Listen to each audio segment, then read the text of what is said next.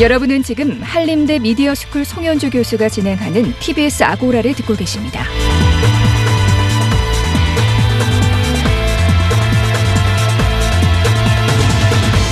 이슈의 논점과 사실관계를 짚어보는 두 번째 광장 시간입니다. 윤창호법을 통해 처벌을 강화했음에도 불구하고 최근 대형 음주운전 사고가 잇따라 발생했습니다. 음주운전 사고에 대한 강화된 법이 어떻게 적용되고 있는지 실제 효력은 있는 건지 정경일 교통전문 변호사와 이야기 나눠보겠습니다. 안녕하세요. 네, 안녕하세요. 음주운전에 대한 처벌 강화 우리에게 윤창호법이라고 이제 알려져 있었는데요. 이 법을 통해 이제 어 실제 이 법이 어떤 부분이 기존의 처벌과 달라졌는지 일단 그걸 다시 한번 우리가 어 말씀해 주시죠. 네, 2018년 9월 음주운전 사고로 숨진 윤창호 씨 사건을 계기로 전 국민적 합의로 음주운전 교통사고와 그리고 또 음주운전 그 자체에 대한 처벌을 강화하는 특정범죄 가중처벌 등에 관한 법률 개정 그리고 도로교통법 개정이 있었는데 이 개정된 부분을 윤창호법이라 합니다. 구체적으로 보면 음주운전으로 정상적인 운전이 곤란한 상태에서 사망사고를 발생시키면 기존에는 그 위험운전 치사죄로 1년 이상의 징역형이었던 것이 이제는 무기 또는 3년 이상의 징역형으로 법정형 상향되었고 부상의 경우에도 10년 이하의 징역 또는 500만 원에서 3천만 이하의 벌금형이 1년 이상 15년의 징역형 또는 1천만 원에서 3천만 이하의 벌금형으로 상향됐습니다. 그리고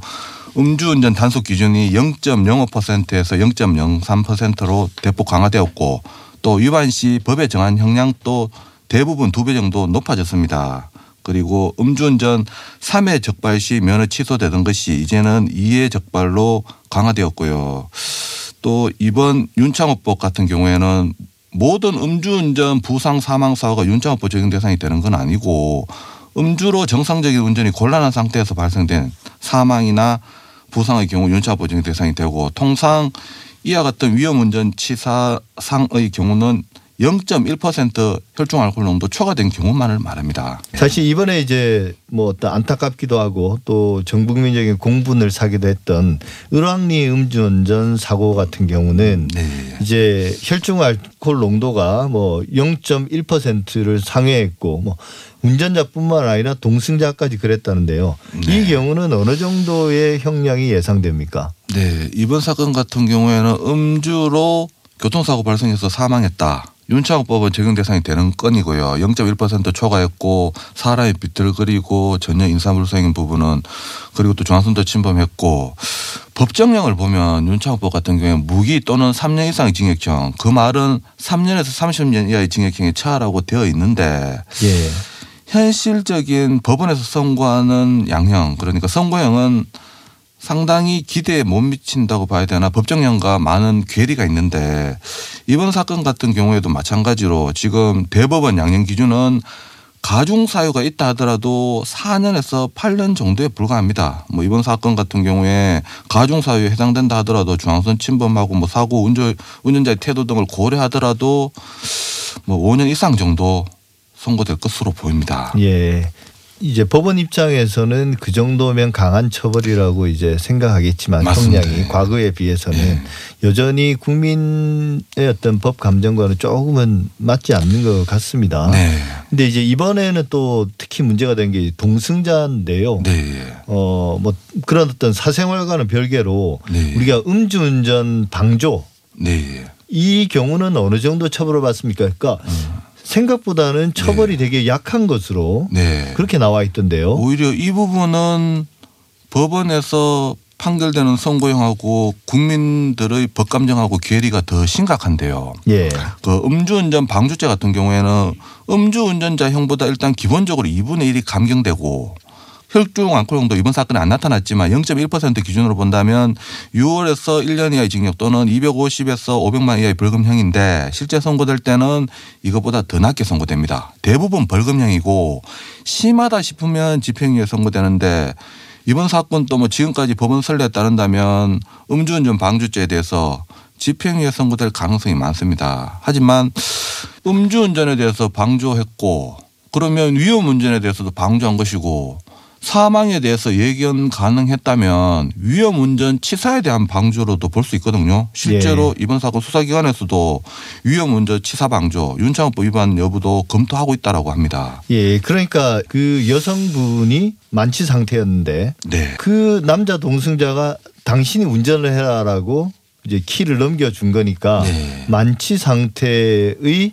사람에게 네. 운전을 맡긴 거니까 그게 일종의 교사가 되는 거고 그다음에 이제 그 과정에서 이 사람이 도저히 운전을 할 수 없을 정도로 네. 어 상당히 취했음에도 불구하고 그걸 했으니까 어떤 위험 운전을 그대로 방치했다는 또 문제도 있는 거네요. 네, 맞습니다. 그러니까 사실 어찌 보면 그냥 그 음주운전 방조의 어떤 가장 그이 뭐랄까요 최대치에 해당되는 건가요? 이 지금 본다면 이제 뭐 이게 방조한 것이냐 교사한 것이냐 이 부분 또 논란이 있는데 뭐 방조든 교사든 간에 뭐 이 부분에 대해서 음주운전에 대해서 동성자가 책임을 져야 된다면 보통은 음주운전 방조로 보통 수사기관이나 재판부에서 판사님께서 판결 선고하고 끝내버립니다. 최대 예. 집행유예로. 하지만 이번 사건 그러니까 앞으로도 마찬가지고요. 이러한 사건에 있어서는 차량을 제공하고 동성했고 만취된 사람이라는 거 알았다면 사망에 대해서 책임져야 됩니다.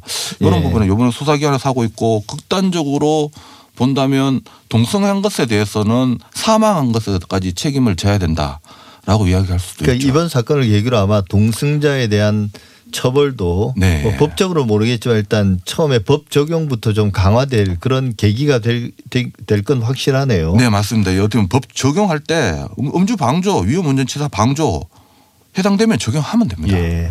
근데 이제 그 사건과 또 별개로 네. 지난 6일 오후에는 대낮에 만취한 운전자가 도로를 이탈해서 이제 사고를 냈는데 그때 가로등이 무너지면서 네. 그게 깔려서 네.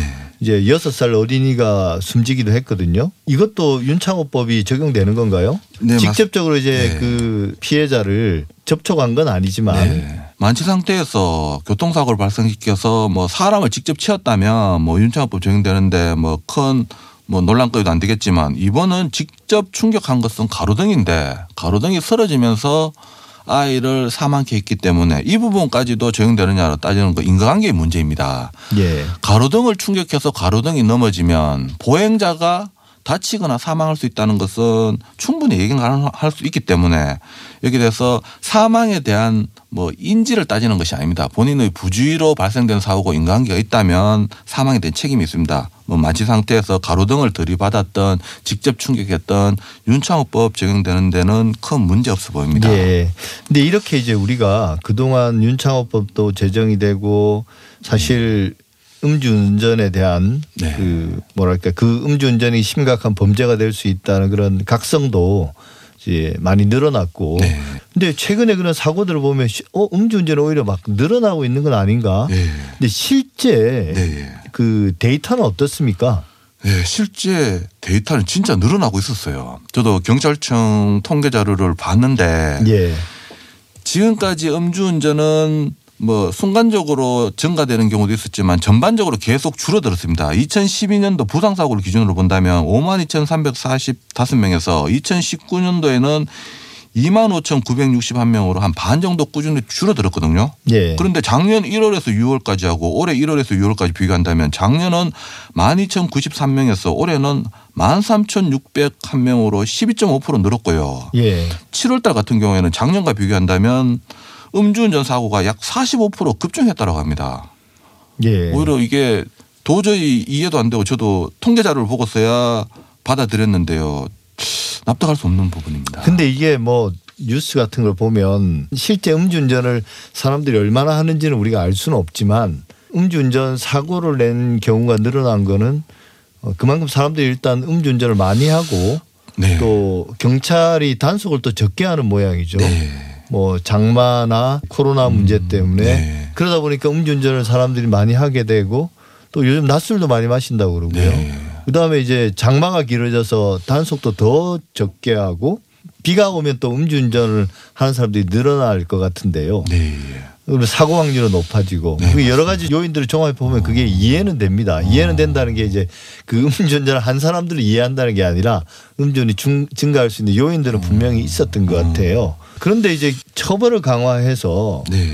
음주운전으로 인한 사고 그게 이제 희생자 발생을 막을 수 있는가 네. 이게 모든 법에 공통된 질문인데 네.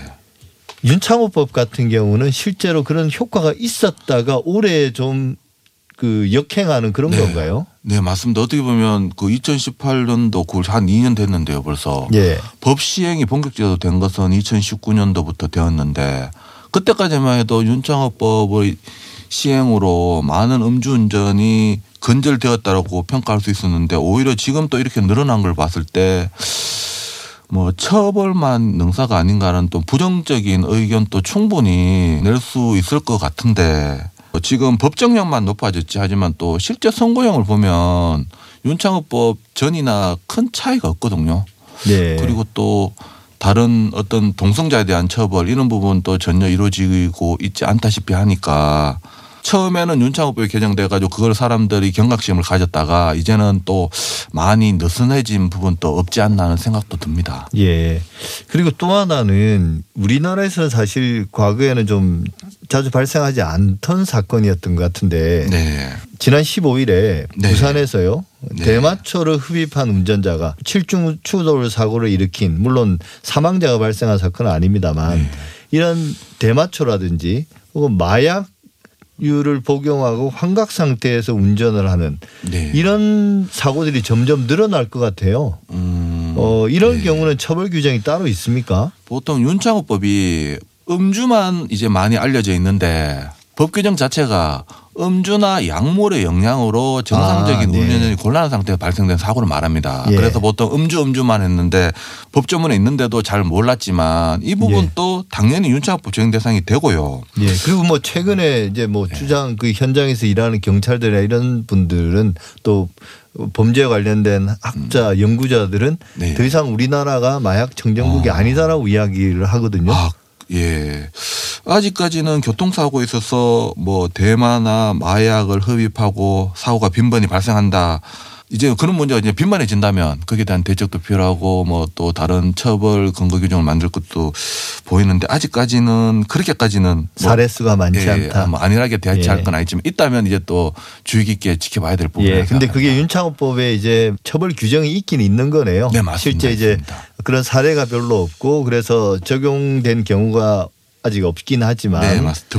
드뭅니다. 예. 예. 특히 이례적인 경우라 가지고 좀 더 지켜봐서 뭐 어떤 대책이 필요하다면 마련해야 될 것입니다. 예. 마지막으로 변호사님 이런 네. 실제 이제 음주운전을 저지른 분들 네. 많이들 후회들 하시겠죠. 후회들 하실 그렇죠. 텐데 그분들을 보면 어떤 결국은 자기가 음주운전을 하게 되고 결과에 대해서 어떤 식의 어떤 생각들을 피력을 하시나요 변호사님한테 사건을 맡으시면 보통 하신 분들 다 후회하시죠. 이제 그런데 본인들이 그 당시에는 뭐 어떻게 할 수 없었다. 그러니까 결국은 습관으로 결론이 나옵니다. 뭐 그러니까 아주 술을 마시면 운전대를 잡는 게 네, 습관인 습관입니다. 경우 예, 재범률도 상당히 높고요. 예. 이 부분은 뭐 본인이 사실 쉽게 생각하면 운전대 안 잡으면 돼요.